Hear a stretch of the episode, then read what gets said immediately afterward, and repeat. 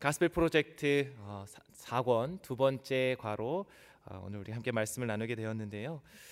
어, 우리 한 주가 건넜기 때문에 지난 시간 첫 번째 말씀을 잠깐 우리가 좀 리뷰를 해보면 백성들이 어떤 요청을 했습니까? 어, 역시 기억을 하시는군요. 왕을 세워달라고 백성들이 요청을 했습니다. 사사 시대까지 왕이 없었기 때문에 사무엘에게 우리도 제발 다른 나라들처럼 왕을 좀 세워 주십시오. 그 말의 의미는 무엇이었습니까? 진짜 왕 대신 하나님을 이들이 거역하고 마치 세상 사람들이 하는 것 방식대로 하면 우리가 좀 더 안전하고 평안하게 살 수 있겠다라는 그러한 속마음이 아, 들어 있는 것이었죠. 하나님은 이들의 마음을 이미 예전부터 아셨고 어, 그리고 그들의 말대로 사무엘을 통해 어, 왕을 세워 주십니다. 그 첫 번째 왕의 이름이 무엇입니까? 사울. 네, 이스라엘의 초대 왕의 이름은 사울입니다. 오늘 이제 그 사울 왕이 사실 그 우리가 세워지고 그가 했던 일들은 뭐 다 skip하고 어, 초대 왕 그 사울이 어떻게 몰락하게 되었는가에 대한 내용이 오늘 본문 내용인데요. 어, 그 내용을 이제 우리가 좀 구체적으로 살펴보기에 앞서서 어, 여러분 성경을 이렇게 읽으시다 보면 많은 인물들이 등장합니다. 음, 어떤 사람들은 굉장히 믿음의 사람처럼 보여져서 하나님의 승리를 체험하기도 하고 또 어떤 사람들은 삶 속에서 하나님을 거역한 채에 그렇게 인생의 끝을 향해 가는 사람들도 있습니다. 그런데 믿음의 조상들이라고 불리는 많은 사람들 중에서도 대부분의 사람들이 실패와 또 연약함을 경험하는 것을 우리는 볼 수 있습니다. 어, 그러나 그들에게는 언제나 회복의 은혜가 있고 그리고 그 중심에는 참된 회개가 있음을 또한 볼 수 있습니다. 어, 이들의 그런 실패 사례들, 어, 성경 인물들의 우리 조상들의 넘어짐과 연약함을 통해 우리가 생각해야 될 것은 아, 이 사람들도 넘어지니까 나도 좀 넘어지고 나도 좀 연약해도 괜찮겠지, 괜찮아라고 스스로 위로하고 그렇게 합리화하며 넘어가는 것이 아니라 오히려 그들의 실패를 통해 아, 우리는 어떻게 하면 하나님을 섬기면서 이러한 넘어짐을 경험하지 않을 수 있을까? 그것을 우리가 좀 더 고민해 봐야겠죠. 그래서 오늘 사울 왕의 이런 넘어짐과 실패와 몰락을 보면서 우리가 기억해야 하는 것은 어떻게 하면 이 사울 왕처럼 되지 않을까? 이 부분을 좀 염두에 두면서 오늘 본문을 함께 어, 보았으면 좋겠습니다. 오늘 이스라엘의 초대 왕 사울 오늘 본문이 아, 그 사울의 이제 끝 부분 어떻게 보면 이후에 왕권은 지속되었지만 하나님과의 관계가 완전히 단절되는 그 사건을 보여주는데요. 오늘 17절 말씀을 잠깐 잠깐 보시면요. 사무엘이 이렇게 말합니다. 사울에게 왕이 스스로 작게 여길 그때에 이스라엘 지파의 머리가 되게 하지 아니하셨나이까? 무슨 말입니까? 아, 사울이 처음에 하나님께 부르심을 받고 기름 부음을 받을 때에는 그는 스스로 작게 여길 만큼 겸손한 사람이었습니다. 하나님 앞에 왕으로 택함을 받고 기름 부음을 받을 만큼 겸손하고 하나님을 의지했던 사람이었습니다. 그랬던 그가 어쩌다가 아, 하나님께 버림을 받는 그러한 상황까지 이르게 되었을까? 오늘 본문의 15장 첫 부분 우리가 읽진 않았지만 어, 한 가지 사건으로부터 이 이야기가 시작됩니다. 하나님이 사울에게 명령을 하나 하시는데요. 그것이 무엇입니까? 바로 아말렉 족속을 진멸하라는 것입니다. 오늘 본문 2절과 3절을 제가 한번 읽어보겠습니다. 만군의 여호와께서 이같이 말씀하시기를 아말렉이 이스라엘에게 행한 일 곧 애굽에서 나올 때에 길에서 대적한 일로 내가 그들을 벌하노니 지금 가서 아말렉을 쳐서 그들의 모든 소유를 남기지 말고 진멸하되 남녀와 소아와 젖 먹는 아이와 우양과 낙타와 나귀를 죽이라 하셨나이다. 사무엘을 통해 하나님께서 사울에게 이 아말렉을 진멸하라는 명령을 주십니다. 근데 여기서 우리가 한 가지 질문이 생기죠. 아니 아말렉을 벌하시는 것까지는 좋겠는데 하나님 왜 굳이 어린아이와 모든 재물까지 다 이렇게 쓸어 버리십니까? 너무 하나님 잔인하신 거 아닙니까? 라는 질문이 문득 드시는 분이 있을 수도 있을 것 같습니다. 어, 이들이 도대체 어떤 사람들이냐를 우리가 한번 고민해 봐야 되겠는데요. 아말렉 이 민족의 뿌리를 거슬러 올라가면 창세기 36장에 나오는 그 에서의 족보, 어, 에서와 야곱 어, 기억나시죠? 우리 창세기 계속 새벽에 묵상하고 있는데 이 에서의 후손 중에 한 사람이 바로 아말렉입니다. 어, 이들은 하나님을 두려워하지 않는 민족, 늘 하나님의 뜻에 도전하는 민족으로 역사상에 계속해서 기록되어져 왔습니다. 특별히 오늘 이 아말렉을 심판하는 이유로 하나님이 말씀하신 것이 무엇입니까? 애굽에서 이스라엘 백성들이 나올 때에 그들에게 행한 일, 그들을 대적한 일로 벌하신다. 자, 출애굽기 17장으로 우리가 거슬러 올라가게 되면 하나님이 열 가지 재앙으로 이스라엘 백성들을 건져내시죠. 그리고 나서 그들이 이제 신의 산을 향해 여정을 가는데 그때에 이스라엘의 첫 전투 상대가 바로 아말렉이었습니다. 이제 막 노예 생활을 마치고 하나님의 부르심을 따라 모세를 따라 그가 200만 명이 넘는 사람들이 뭐 그들이 어떤 군사 훈련을 받은 것도 아니고 정말 그저 무리지어서 나오는 그들을 향해 공격했던 자들이 바로 이 아말렉 족속이었다는 것이죠. 신명기 25장 17절 18절도 한번 보실까요? 우리 화면을 보시면서 한번 같이 읽어 보겠습니다. 자, 시작. 너희는 애굽에서 나오는 길에 아말렉이 내게 행한 일을 기억하라. 곧 그들이 너를 길에서 만나 내가 피곤할 때에 내 뒤에 떨어진 약한 자들을 쳤고 하나님을 두려워하지 아니하였느니라. 아멘. 이들이 행한 일을 기억하라고 하신데 무엇입니까? 그 애굽에서 나와서 그 행진하는데 그 길에 피곤한 여정 가운데 이들을 쫓아와서 치고 어, 그들을 죽이려고 찾아오고 하나님을 두려워하지 않는 이 민족. 하나님이 그래서 모세에게 그 모세의 손을 들어 아론과 홀을 통해 그 전투를 승리케 하시고 대대로 아말릭과 내가 싸워 싸우겠다라고까지 말씀하십니다.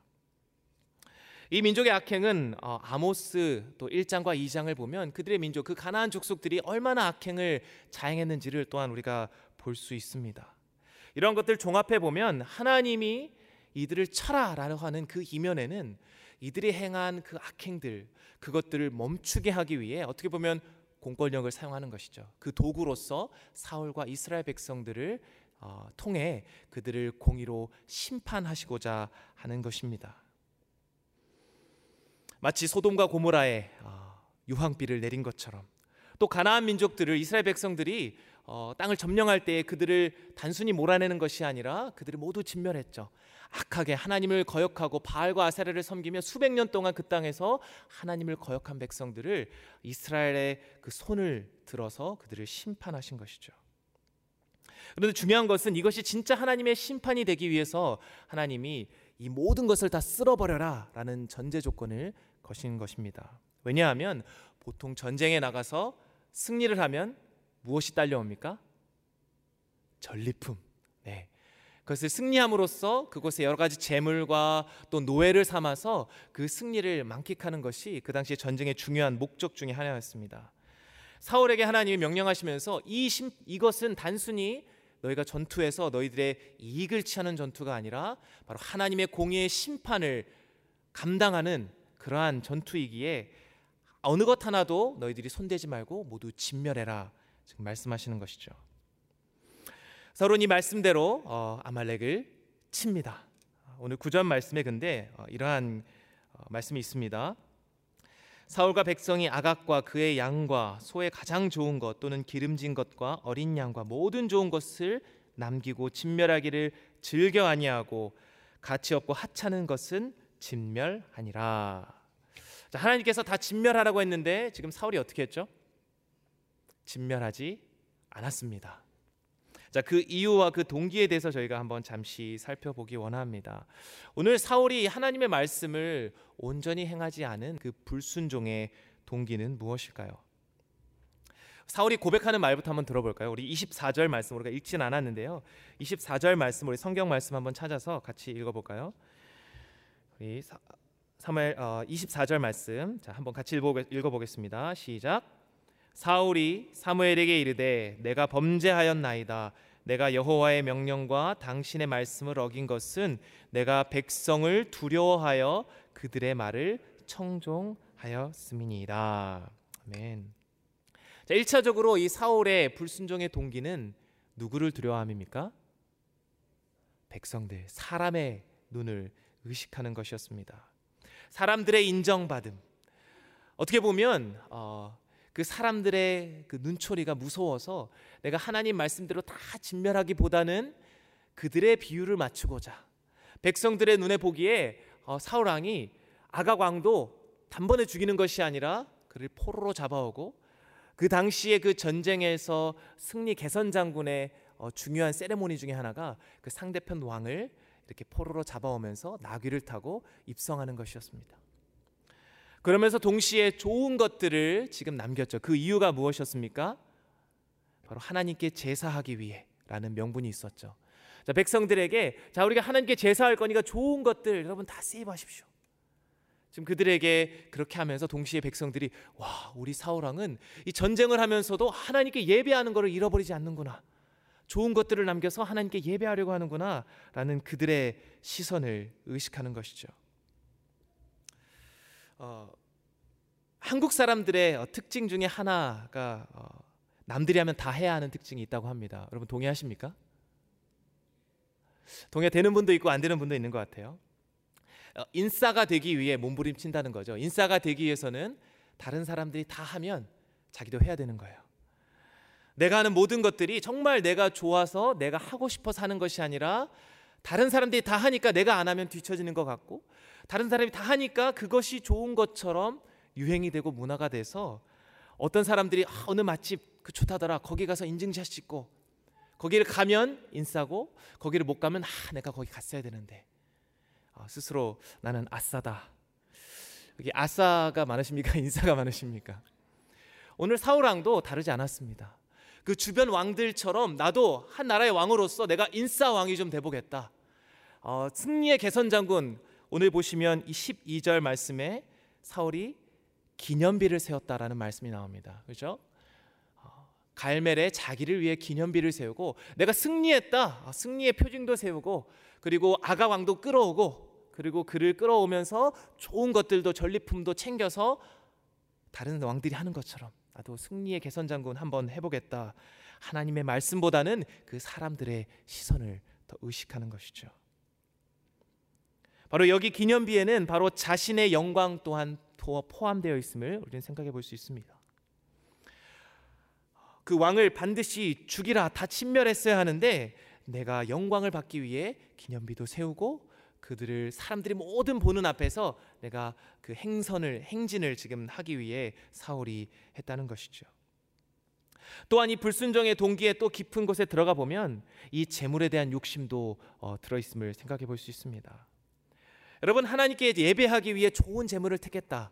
그렇듯한 말로 들리지만 여러분 사실 그 제사를 하고 하나님께 태워드리고 그 고기는 사실 누가 소유합니까?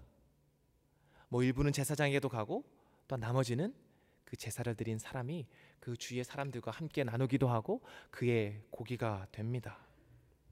여러분 좋은 고기 어, 사울이 이것들 하나님께 드리고 나서 하나님께 드리는 것을 더 우선시하는 것이 아니라 결국 그것이 아, 이제 내가 먹을 고기가 되는구나 이런 것을 생각했다는 것이죠. 잘못된 기쁨이 그 불순종의 동기에 들어 있는 것입니다.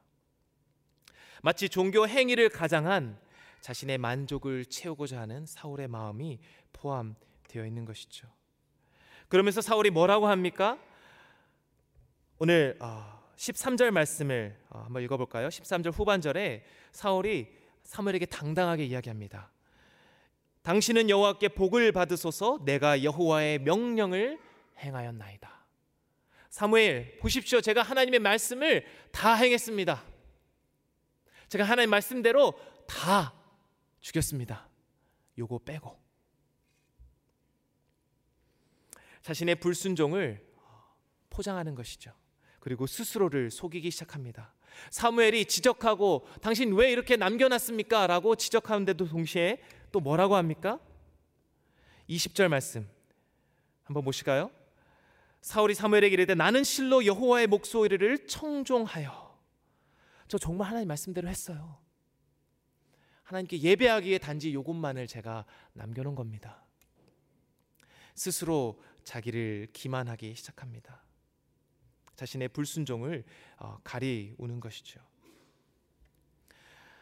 오늘 사울을 찾아온 사무엘이 어, 그에게 어, 따끔하게 왜 이것들을 남겼습니다. 남겼습니까?라고 말할 때에 사울의 첫 번째 반응은 이것이었습니다. 우리 15절 말씀을 한번 다시 한번 같이 읽어 보겠습니다. 자, 15절 말씀 시작. 사울이 이르되 그것은 무리가 아말렉 사람에게서 끌어온 것인데 백성이 당신의 하나님 여호와께 제사하려 하여 양들과 소들 중에서 가장 좋은 것을 남김이요 그 외의 것은 우리가 진멸하였나이다 하는지라. 자, 그 불순종을 커버하기 위해 첫 번째 반응은 무엇입니까? 바로 책임 전가입니다. 자, 그것은 무리가 여기서 무리가라고 이제 표현이 되어 있는데 이제 히브리 원어에 보면 그냥 3인칭 복수 they 그들이 백성들이 하나님께 끌어온 것 어, 아말렉 사람에게서 끌어온 것입니다. 하나님께 그들이 예배하겠다고. 그런데 여러분 왕이 허락하지 않았는데 그들이 마음대로 그렇게 끌어왔겠습니까?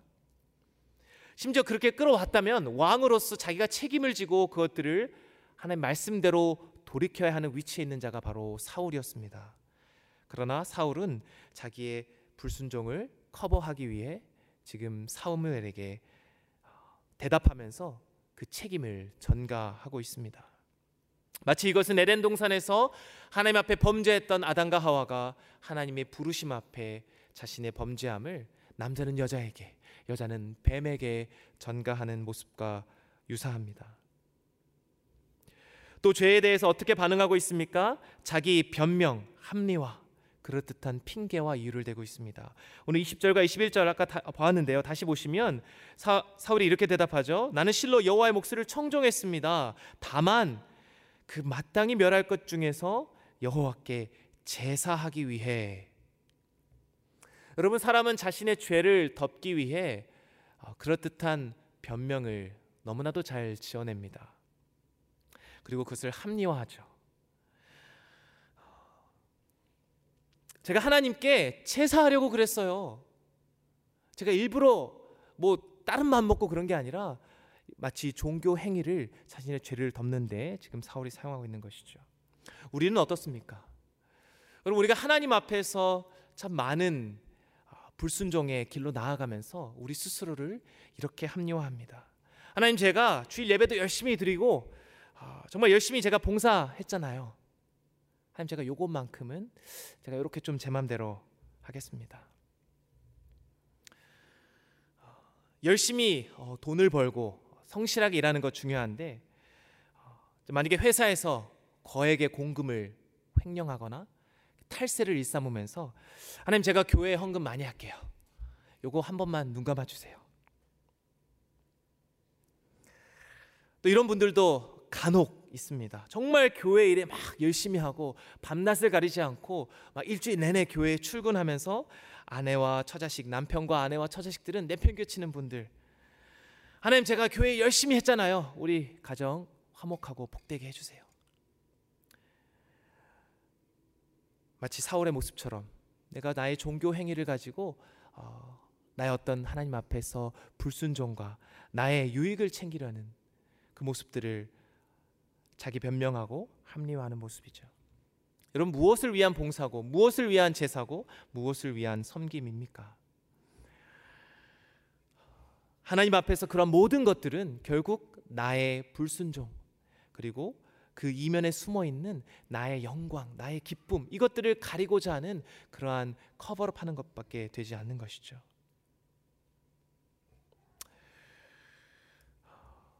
오늘 사무엘의 어, 따끔한 말씀을 듣고 이렇게 뭐로 말씀하시는 분 우리가 함께 보겠습니다. 오늘 사무엘이 22절과 23절 말씀에 이러한 사울의 반응 가운데 이렇게 어, 이야기합니다. 우리 22절과 23절 말씀 한번 같이 읽어보겠습니다. 시작.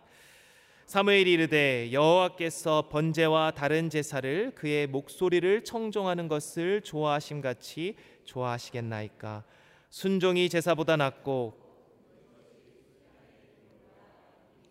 이는 거역하는 것은 점치는 죄와 같고 완고한 것은 사신 우상에게 절하는 죄와 같음이라 왕이 여호와의 말씀을 버렸으므로 여호와께서도 왕을 버려 왕이 되지 못하게 하셨나이다 하니 아멘. 사울이 하나님의 말씀을 총종치 아니하고 자기 마음대로 자기 뜻대로 행했을 때 그 결과가 무엇이라고 말씀합니까? 여호와께서 왕을 버려 왕이 되지 못하게 하셨나이다. 그때 사울은 사무엘이 말이 끝나비가 무섭게 이렇게 반응합니다. 24절에 내가 범죄하였나이다. 내가 범죄하였나이다. 자, 얼핏 들으면 사울이 지금 굉장히 죄를 뉘우치는 것처럼 보입니다. 그런데 여러분 25절을 이어서 보실까요? 청하오니 지금 내 죄를 사하고 나와 함께 돌아가서 나로 하여금 여호와께 경배하게 하소서 하니. 자, 제가 잘못했습니다. 제 왕권. 아, 그거 너무 중요한 건데. 제가 잘못했습니다. 제가 회개하니까요. 저를 지금 용서해 주시고 사무엘이요. 저와 함께 가서 지금 같이 예배를 좀 드려 주십시오. 지금 사실 백성들이 다 모여 있고 장로들이 모여 있고 지금 거대한 세레모니를 하려는 그 찰나였습니다. 그래서 사무엘이 함께 와서 반드시 하나님을 예배하고 거대한 잔치를 벌여야 자신의 위신이 사는 상황이었던 것이죠. 그때 사무엘이 어떻게 합니까? 단호하게 나는 왕과 함께 돌아가지 않겠습니다라고 말하자 사울이 아주 구차하게 그 사, 돌아서는 사무엘의 옷자락까지 붙잡습니다. 그때 사무엘이 옷이 찢어지고 그 옷이 찢어짐 같이 당신의 나라가 찢어지고 그것이 다른 왕에게 넘겨질 것입니다. 말씀하죠.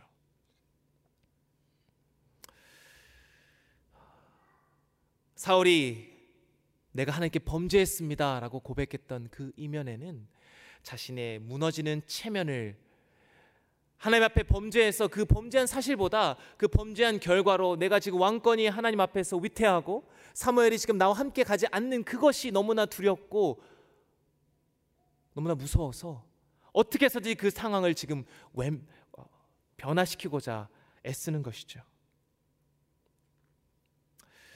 여러분 같은 상황에서 같은 참 너무나도 심각한 번제를 저질렀던 다윗 왕 그는 어떻게 반응했습니까? 나단 선지자가 와서 그 다윗의 범죄함을 여실히 그 왕 앞에서 낱낱이 고했을 때에 다윗 역시 내가 여호와께 범죄하였나이다. 그러고 나서 그 디테일한 것은 나오지 않지만 그때의 나단 선지자의 입술을 통해 하나님께서는 다윗 왕의 죄를 사하셨다라고 말씀하십니다. 그리고 그가 그 나단 선지자 앞에서 자신의 범죄함이 드러났을 때에 지었던 시가 바로 시편 51편. 여러분 너무나 잘 아시는 시죠. 그때 다시 어떻게 고백합니까? 내가 주께만 범죄하여 주의 목전에 악을 행하였습니다. 다윗이 너무나 무서워하고 두려웠던 것은 그 사람들 앞에서 자신의 체면이 구겨지는 것이 아니라 내가 왕으로서 이러한 일을 행해서 자신의 면이 살지 않는 그것이 아니라 내가 하나님 앞에 지금 범죄했다는 사실이 더 두렵고 떨렸다는 것입니다. 어거스틴은 이 상황을 사울과 다윗을 비교하면서 이렇게 어, 말을 했습니다. 그렇다면 사울은 왜 다윗과 달리 주님이 그를 용서해 주셨다는 말을 듣기에 합당한 사람으로 여겨지지 않았습니까? 하나님이 편애하셔서입니까? 절대 아닙니다.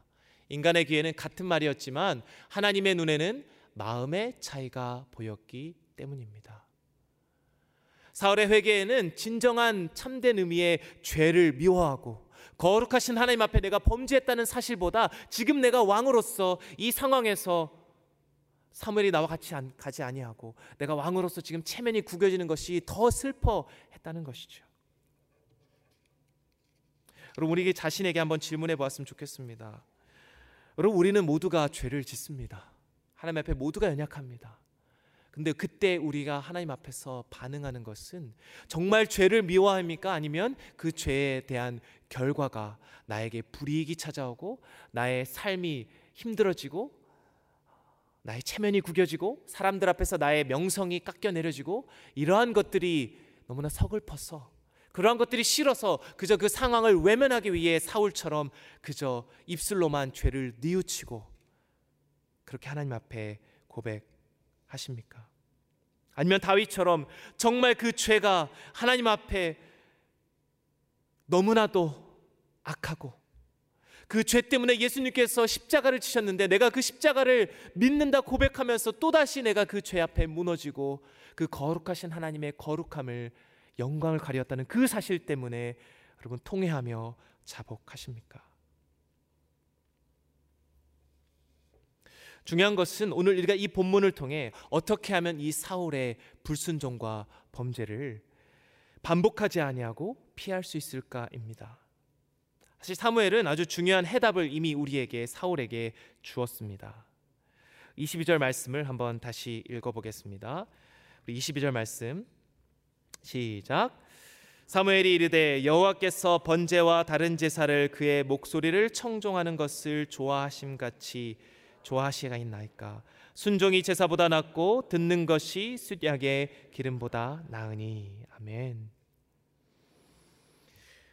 다른 어떤 것보다 바로 하나님의 말씀을 듣는 것 그리고 그분의 말씀에 순종하는 것이 바로 오늘 사울처럼 무너지지 않고 하나님 앞에 버림받지 않는 실패하지 않는 길이라는 것을 우리에게 말씀합니다. 그런데 질 질문이 생기죠. 도대체 순종이 어떤 순종을 말씀하는 겁니까? 제가 하나님 성경 말씀에 있는 모든 것 토시 하나 다 안 빠지고 다 행해야지만 그게 순종입니까? 반대로 어떻게 우리가 그렇게 다 순종합니까? 우리가 예수님만 믿으면 천국 가는 거 아닙니까? 순종하지 못하면 제가 구원받지 못하는 것입니까? 이렇게 되묻는 사람도 있을 것입니다. 예수님의 말씀을 한번 들어봅시다. 우리 마태복음 7장 21절 말씀인데요. 제가 읽어보겠습니다. 나더러 주여 주여 하는 자마다 다 천국에 들어갈 것이 아니요. 그다음 무엇입니까? 다만 하늘에 계신 내 아버지의 뜻대로 행하는 자라야 들어가리라. 누가 천국에 들어간다고 예수님 말씀하십니까? 나더러 주여 주여 부르짖는 자가 아니라 내 아버지의 뜻대로 행하는 자가 들어간다. 그런데 내 아버지의 뜻대로 행하는 것이 무엇입니까? 우리 요한복음 3장 36절 말씀을 우리 화면을 보면서 같이 읽겠습니다. 시작. 아들을 믿는 자에게는 영생이 있고 아들에게 순종하지 아니하는 자는 영생을 보지 못하고 도리어 하나님의 진노가 그 위에 머물러 있느니라. 아멘. 순종은 믿음입니다. 자, 오늘 예수님께서 믿음과 순종을 동의어처럼 사용하고 계세요. 하나님께서 말씀하시죠. 아들을 믿는 자 그에게 영생이 있다. 근데 아들에게 순종하지 않은 자에게는 영생이 없다. 믿는 것이 순종이다. 순종은 곧 믿음이다.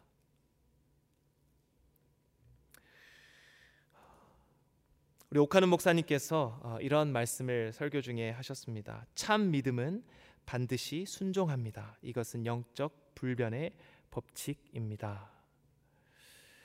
참 믿음은 반드시 순종한다. 이 말씀을 우리가 다시 풀어서 생각해 보면 믿음이 순종이라면 우리가 주님을 믿는다고 고백한다.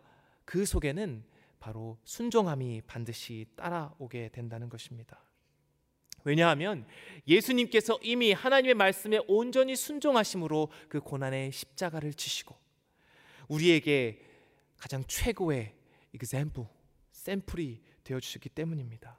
그가 그 하나님의 말씀에 순종하심으로 온전하게 되셔서 완전한 의를 이루심으로 그분의 말씀에 순종하고 그분을 믿고 따르는 모든 자들이 바로 하나님께 순종하며 믿음으로 주님 앞에 나오실 수 있는 구원의 근원이 되셨다. 히브리서 5장 8절 9절에 말씀하기 때문입니다. 사도 바울도 역시 로마서 16장에 말씀합니다.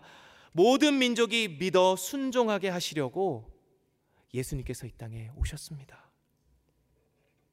모든 민족으로 믿어 순종하게 하시려고. 그런데 이 순종하는 것에 우리가 잘못 알고 있는 순종이 아닌 것을 우리가 먼저 좀 생각해 보고 우리가 마지막으로 이것을 적용하고 좀 마무리했으면 좋겠는데요. 여러분 순종은 맹목적인 복종을 의미하지 않습니다. 여러분들이 어, 이제 교회 나왔고 교회 열심히 교회 생활하고 그냥 교회에서 가르쳐 목사님이 가르쳐 주는 대로 아무런 고민과 생각과 의미 없이 그저 무조건적으로 그냥 목사님 말씀 따르고 이렇게 한다는 거 그것이 순종이 아닙니다. 혹은 바리새인들처럼 순종은 하고 하나님 말씀대로 하려고 발버둥은 치는데 다른 목적을 가지고 내가 이 순종을 통해 의를 이루겠다. 천국에 가겠다. 하나님께 복을 받겠다. 이것들은 진정한 순종이 아니죠. 또한 오늘 사울처럼 하나님 말씀을 따르는 것 같지만 일부만 따르고 일부는 마치 뭐 술에 물 탄 듯, 물에 술 탄 듯 나의 욕심도 조금 채워 넣어서 그렇게 행하는 것이 순종이 아닙니다. 그런데 그 순종하지 못하는 것에 그 이면에 세워져 있는 아주 중요한 원리가 하나 있는데 오늘 사울이 세웠던 그 기념비를 여러분 기억하시기 바랍니다. 우리 지난주에 우리 강명수 님께서도 말씀하셨는데요. 우리는 하나님께서 선하게 창조하신 아름답게 창조하신 그리고 복음으로 그 모습을 회복하기 위해 부르신 하나님의 자녀, 하나님의 형상대로 지음받은 자녀들입니다. 그리고 예수 그리스도를 믿고 우리의 존재가 이제는 죄의 종이 아니라 하나님의 자녀가 되었습니다. 그렇다고 한다면 우리의 마음의 중심에는 하나님이 왕 되시고 그분의 말씀 예수 그리스도가 우리의 중심이 되어야 되는데 우리 가운데 스스로 기념비를 우리는 세워 나간다는 것이죠. 사울이 사람들의 찬양과 영광을 받기 위해 세웠던 그 기념비가 우리의 마음 가운데 세워져 있다는 것입니다. 바로 그것이 불순종과 자기 합리화의 근본적인 원인이 된다는 것이죠.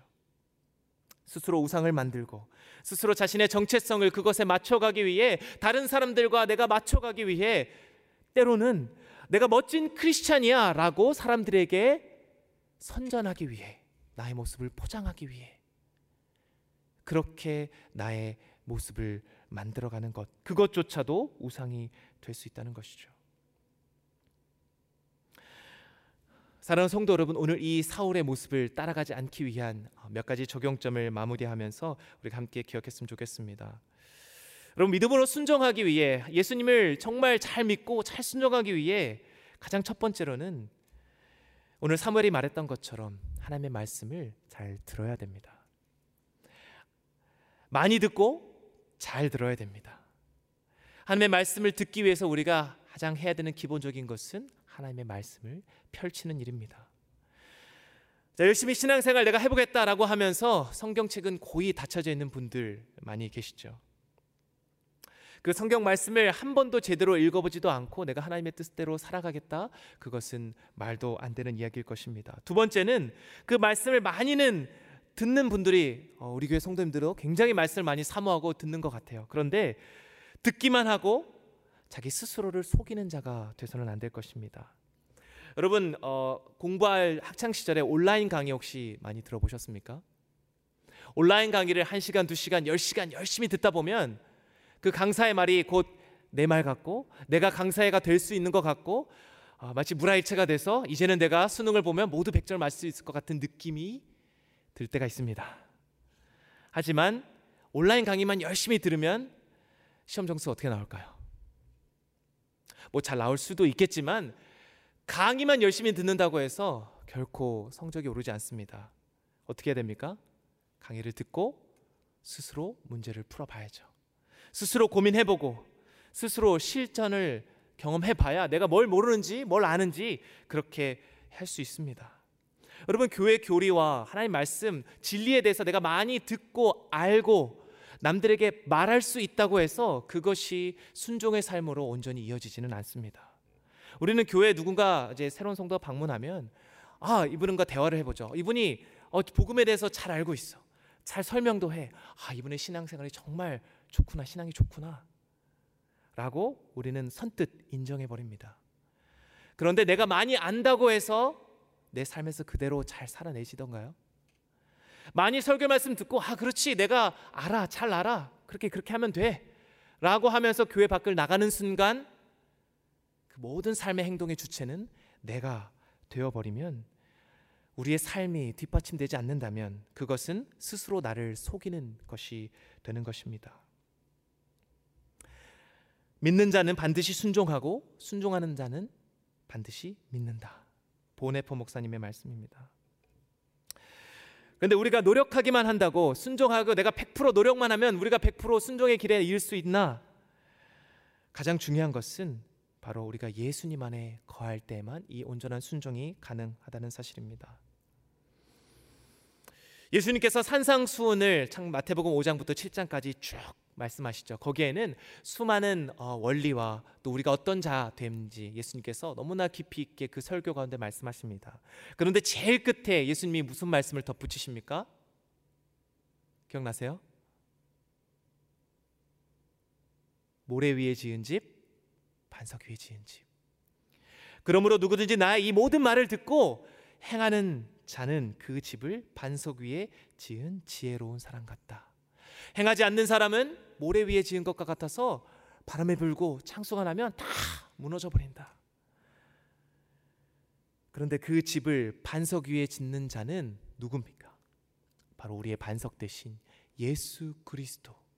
그분 위에 내가 듣고 믿는 그 말씀을 내가 예수님을 닮아가기 원합니다. 오늘 우리 찬양, 찬양했던 것처럼 내가 정말 신자 되기 원합니다. 사랑하기 원합니다. 거룩하기 원합니다.